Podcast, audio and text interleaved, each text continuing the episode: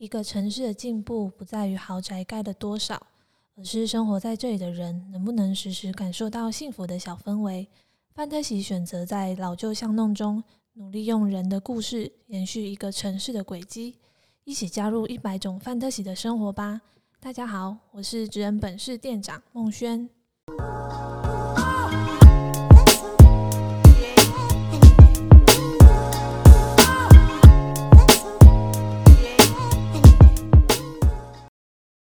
去年范特喜在绿光计划中开了一间选物店，从零到有，就是从前一个承租退租到我们进场，大概花了一个礼拜。那呃，范特喜台中区的同事也到场组装了所有的柜体家具。那说真的，我们真的超级外行的，就是网就是大家在 LINE 上面说，哎、欸，今天要去协助选物店组柜子，然后我们大家就好就很兴奋，就过去组了，然后。没有半个人带工具，那那要怎么做？我就是，我们就从 IKEA 就是 IKEA 就是买的家具，他送过来，嗯、然后我们就大家就去了，然后就是。不知道哎、欸，我不知道那时候在想什么，不在想什么，就是全部五五六个人都没有想到这件事，嗯、然后我们就好冷静下来，大家决定先吃麦当劳之后，对，什么事都没有做，这样，先吃完麦当劳之后好，然后再开始煮，哦、那大概也花了两三个小时吧。职人本事才能顺利开店，那职人本事就是我们选物店的名字。职人是一群执着在自己所爱事物的人们，他们可能是在领域专精的工艺师，也可能是对自己喜爱的事物有执着热情的人们。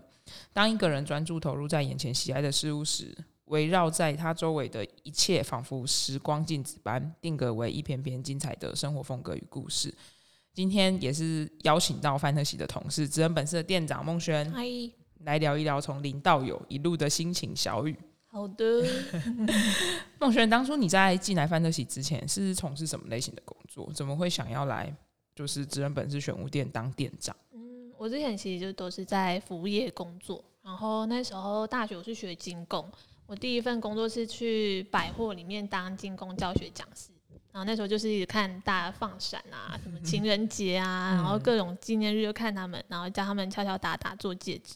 然后，因为就这样踏入了百货，所以我发现其实我自己是蛮喜欢跟客人接触，所以那时候就嗯，对销售啊、店务这这方面的工作是有兴趣的，嗯。然后后面有接触到一些像是艺廊或是花店工作，就是都喜欢蛮漂亮的东西，嗯。所以那时候来选物店，就是一方面是我自己喜欢的东西，然后就我对店务的工作有兴趣，所以就决定来这边。是从之前到现在，玄武店的工作内容大概有包含哪一些？嗯，就像初期，就像刚刚前面讲，就是要找厂商。嗯、然后现在其实因为已经有一个呃 temple 了，所以现在基本上就是基本的店务，然后到后面的后台管理。那每天平常开始就是先整理啊，然后。改改商品的陈列，改改风水，就看见业绩会不会比较好。嗯，然后 对，请问赵大哥有干涉风水吗？呃、他没有哎，我应该请教他一下，说不定会有一些改善。然后或者是我们早上我会先拍商品照，因为有阳光的时候是最好拍的。然后就是拍一些要 po 文的照片。嗯，然后平常的话就是一些基本的商品进出或管理。月底的话会比较忙啦，因为要结算整个月，然后要去跟各个厂商做一些报表，跟他们收发票、请款之类的工作。嗯，那我觉得，就当店员最重要的工作，就跟客人聊天，嗯、就是要介绍他我们这些职人的创作者的故事啊，或是商品有特色的地方，然后还有顺便推荐台中哪里好玩好吃，就是游客中心的概 念。对，我们这边观光客真的很多。嗯嗯，那其实我自己觉得，在玄武店最重要的就是风格的建立。那我不知道那时候你进公司了没？当初在风格建立的过程，有一个很重要的伙伴，就是六九，他其实本身是一个插画家。那孟轩当初公司在跟六九讨论的时程其实很长，甚至连家具要在哪里买都讨论了好久好久。从一开始的论述到现在店的成型，我想你肯定是最有成就感的嘛。那与六九讨论的过程，跟目前玄物店的风格以及怎么去做选物的内容，可以跟听众分享一下吗？嗯，好，首先我要真的很感谢六九，因为我是公司有了选物店之后才进来的嘛，所以其实呃，职人本是已经有一个概念了。那六九那个时候还有特别准备一个简报给我，就让我认识职人本是这个品牌。然后他其实跟我沟通的时候，他想法都是很直接，然后很明确。可能因为他是学设计的，嗯，所以他有一个很明确的概念。然后他人就很细心，他真的帮我超多忙。六九其实他是听不到，对，他听不到，所以我们都是用文字对话，就是他文字其实真的都是写的很详细耶，因为可能没办法直接这样沟通嘛。对、嗯，所以他都会打的很多。嗯，我记得那时候在装潢的时候，他还有去帮忙监工。哦，真的假的？对，他有就是。那时候大哥他们就爬很高啊，然后六九就在旁边很紧张，很紧张，很紧张，就看得出来他很紧张。然后，然后大哥下来，从就是比较高的地方下来之后，六九就是还就是这样，就是有表示安心的意思。哦，好可爱哦。对啊，我觉得他一直给我一种温暖的大哥哥的感觉。他三十五岁，哦，这也是大哥哥啦，也是啊，大叔叔，好失礼。好，对，反正后来呃，选选物店的风格其实。跟六九的呃的设计，我觉得蛮有直接关系的，因为他就会提出比较希望的风格。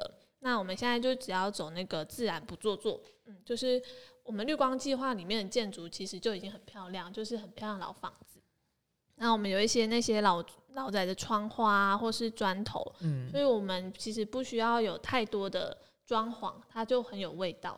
嗯，所以像我们家具主要就会以原木或是白色调为主，那就是希望店的风格是有点呃复古，但是又很轻盈的感觉。嗯，那可是其实老实说，大家当时对选嗯、呃、选物店的样子也都没有把握，所以才会讨论了很久。然后也因为在之前就已经花了一笔开销，所以后面要购买什么东西都是找了很多厂商在做比较。嗯嗯。然后可能因为六九他没办法说，所以他会用呃画的方式把他想象的画面直接画出来。他觉得这样是比较能大家也一起好想象，因为可能大家各个有各自的天马行空对店的样子，嗯、对。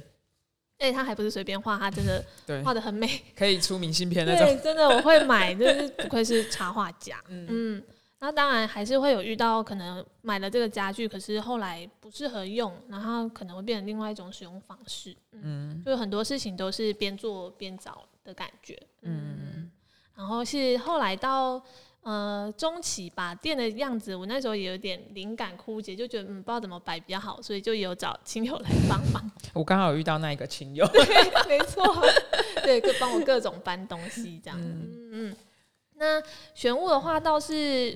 蛮一致的，从初中到现在都是一样，就是围绕在我们职人这个意思上，就是执着在自己所爱的人。那前面你有介绍到，他们可能是专精的工艺师啊，或者是利用空闲的时间去做创作的人。嗯，那当初最开始有的选品会是以呃公司有在云林的聚落或是屏东的聚落的商品先进驻。那像云林的话，就是。像这种呃，之前有提到，他们不是小农，应该是大农啦。大农产品的东元联名厂，对。然后或者是像屏东原百货，我们有很多原名的创作者，可能像阿迪丹啊，或是阿里阿里顽皮雕、老龟工坊等等。嗯。不过虽然有商品进来，可是其实就一间店来说，它的品相还是算很少的。所以我那阵子就是疯狂的逛 Pinkoi。然后同事们也是会推我推给我很多其他品牌，然后我自己是觉得有这种边上班边网购的感觉，所以看着蛮开心。好羡慕的工作，难道你的工作是肥缺吗？可以就是边购物。啊，那我们在选择上其实也有一个方向，就是材质实验室，就不会觉得好像呃什么都可以，就是乱找。我们就是有针对很像是有陶、纸。嗯纸材、玻璃、布料或者是木头这样的商品去做选择。是，嗯，那选物店目前大概有二十个品牌嘛？嗯，分分成四个小区：嗯、服饰区、陶艺区、饰品区跟原民区。那品牌内容的话，就是有私人手作跟原民品牌。嗯、那像哦，我必须爆一下同事的料，我们都找尽各式的借口跑去逛，然后孟轩说：“哎、欸，有新新品牌哦。”然后我们就来逛街。对，就是找借口。送发票，哎、欸，我可没说谁 送发票啊，然后什么什么之类的。那我自己那时候有推荐的一个品牌，其实是我在南部林百货那时候逛到的，就是黑上。黑上是台湾的一个卷烟品牌。对，嗯，那时候超感谢你的推荐，因为我们一直很想要服饰的商品可以进来，可是因为台湾服饰真的拍催。嗯，就可能他们成本太高，或是单价太高，都不太适合店里。嗯，然后那时候蛮幸运的，就遇到黑盛这个品牌。那他们是以注音符号当做他们的设计元素。那可以说注音符号是最象征台湾的吧？对，全世界只有我们懂。对、嗯，然后他们也是希望可以透过这样的设计商品，然后去传递台湾的美好。那他们的衣服啊，从设计、制作，然后剪裁、捐印，都是在台湾完成的。嗯、那你刚好提到那个捐印，就是他们我觉得最有特色的地方吧，就是那些可爱的符号都是手工在印上去的，嗯、所以它会保留那种呃手做的美那个手感。嗯，我觉得它是非常特殊跟迷人。而且他们家的衣服我真的觉得很好摸，嗯嗯，然后袜子也很好摸，我们就有一个 送发票的同事，送发票的同事已经买了两双了，他到底去送多少发票？傻眼，很爱跑来。其实我觉得黑上它很像日本的一个品牌，那个 SOSO，对，很像 SOSO，就是它的那种设计感觉。但其实它是台湾特有，然后它。除了注音符号之外，还有稿纸吧？那，稿写作簿。对，然后还有一个很可爱，一个假上上，假上上在衣服上。嗯，嗯它除了哎、欸、服饰，还有包包，还有哦，它有那个最新的口罩套，就是非常符合现在需求。哦嗯、了解了解。那除了布料之外，我知道你特别喜欢陶作品牌。对，那选物店的陶作品牌分别有赤窑，就我们自己的。摊商嘛，嗯，子集和 Kona Villa，嗯，日窑陶制所，站路工作室，吴三妹陶作制作所，嗯，那硬要你选一个最好的，对其他品牌也不太公平。嗯、你有没有自己已经入手的物件？嗯，我自己都说我以后一定会因为买这些陶艺品倾家荡产，对，但我现在都还忍着。虽然我今天好像把它拿下架上了，因为我觉得。我很怕它被买走。对，日窑陶制所。对，它是日窑陶制所。我觉得它的杯子真的是很性感，就是这样讲可能不太对，嗯、但就是怎么说，嗯、它的杯子是其实它是很温润的颜色，它的表面是雾雾面的，然后它的釉药都是属于比较淡淡的颜色，可能是呃有点。白绿啊，或者是藕粉色那种，嗯，我觉得它杯子就很像那种很有气质，然后讲话很轻柔的那种像仙女般的女生，嗯，嗯，然后他们的日窑的创作者叫小晴，就是虽然我没有遇过他，可是我觉得他就是一个非常钉金的人，嗯，像是一般寄包材来，可能就是直接拿给我，可是他特别用。那种 A4 的硬盒装，嗯、然后把他的纸袋夹好，大小各种大小夹好，然后附了两卷纸胶给我，嗯，嗯，然后就是一个很细心的人，嗯，他的杯子那个角度真的是很漂亮，很诱人，嗯，好，对，我今天把它收下 架上了，哎、欸，我不知道有没有员工价，呃，应该会有 折扣嘛？自己自己折扣嘛？没错，没错。哦，然后虽然我还没有买正式买店里的商品，可是我有收到那个吴三妹送的小花瓶，很感谢她，就是真的是一个买好自肥的位置。嗯嗯，吴三妹是我们新的品牌，最新进来的。那嗯，她、呃、的东西我也推推，就是她其实虽然本身不是学陶，她其实是做商品摄影师。那他会开始逃逸也是一个很偶然的巧遇，就是他平常会去买一些要拍照用的道具。那他那时候在日本的时候，在街头上就买了一纸花瓶，然后我记得是他有跟那个呃贩售的人聊了一些故事，但我有点忘记是什么。嗯，嗯，所以他突然有一个创作的契机，嗯，就蛮希望他之后可以亲自来跟大家分享的。嗯，哎、欸，吴三妹是台湾人吗？是她，她是台中的台湾人。嗯，她是原住民吗？不是哎、欸，他的名字很特别。哦，她的名字是她阿嬷的名字。她是用阿嬷名字演下来的，哦、了解了解。对，那她的东西很可爱，就是那个迷你的小花瓶，然后比较特别是他有柴烧的作品，嗯、就是柴烧它真的是超级超级不可预期，就是每一件都是惊喜包，因为他是把作品送进去窑里面之后，顾四天四夜，然后根据里面的温度啊，或是会飞起来的矿物质跟灰去影响它烧出来状况。我超级推荐来店里看，因为那真的是每一只都是一个而已。柴烧是不是它就不能控制温度？诶、欸，可以，就是应该说他们需要真的很人工去控制，就是会从早顾到晚，就是都要有人在那边。哦，嗯、所以它其实是人力成本特别高的一种作品。对，没错，所以它那个跟它有它有电烧作品跟柴烧作品价格就是一倍之差。哦、嗯，推荐一个品牌。他他最近改名字，他之前叫你老木置物所，不是在骂人哦、喔，嗯、就是水泥的泥，然后老的木头，嗯、然后他最近就直接是用法文的尼努直接去做，嗯，他的品牌诠释，因为他有新的产品要推出，嗯嗯，他的话是一个水泥与日本块木的扩香石花器。嗯。它整体就是一个非常禅意的一个摆饰，我觉得，嗯，嗯，它有，嗯、呃，我们现在店里有五种款式，有三款是比较几何，可能就是立方体跟半圆体，嗯、那有另外两款是模拟山的形状，它可能是就是崎岖的山坡，嗯，嗯，然后一个是小山，一个是大山，嗯，嗯，然后它，嗯、呃，我觉得它就是非常，我觉得具实用性是一个，然后再来就是它真的很漂亮，嗯。嗯它就是用水泥当做扩香的媒介，就是你可以把精油直接点在水泥上面，嗯、那水泥是有气孔的，它就会帮助味道散发出来。嗯嗯，然后它都有在水泥上面留一个洞，所以可以插花，你可以放你的干燥花去做嗯不一样的心情摆饰。哦，所以它主要就是摆饰。对，它其实说有特别功能性是还 好，好像就是疗愈小废物的部分。没错，他们最近要出精油了啦，就是你可能、哦、可以搭配一组这样子。对对对，哦，心情会好的疗愈小废物。我觉得最符合这个论述的就是有一个叫卡米印的笔记本，嗯、然后它是一个手工缝制的笔记本，它创作者是一个妈妈，嗯，她其实原本是在服装业做服装设计师，然后是她做。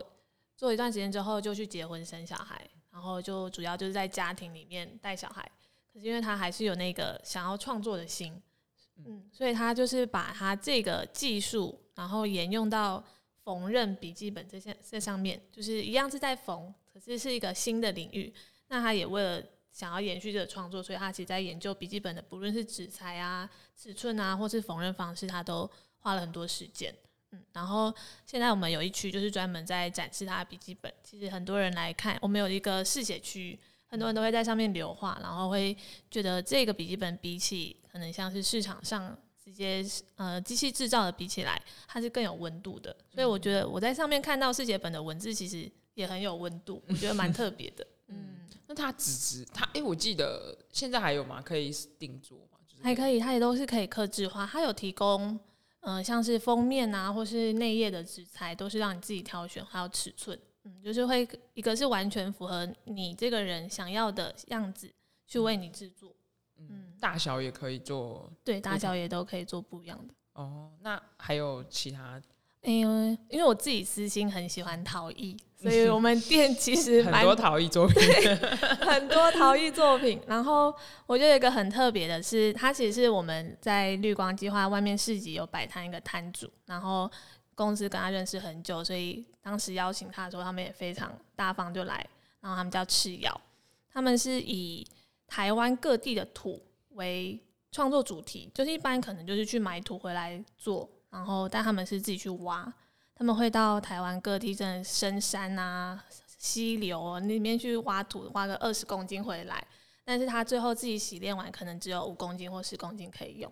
嗯，但是这些作品，我觉得特别的地方就是，它就象征着这一条、这这个区块，或是这一条河，嗯，就有点像是他的作品，就像是各个台湾的地图。那呃，这个台湾的拼图，然后有些厂家就会为了拼凑成一个完整的台湾，可能会跟跟他去定制各个地区的图的作品。哦、嗯，因为赤窑的那个创作者，创作者是我国小隔壁班同学，嗯、然后那时候他来白绿光小事的时候，他要跟我说他。只要吃土就可以分辨出里面到底有什么材质。吃吗？吃，他真的去吃那个。真的有吃给你看吗？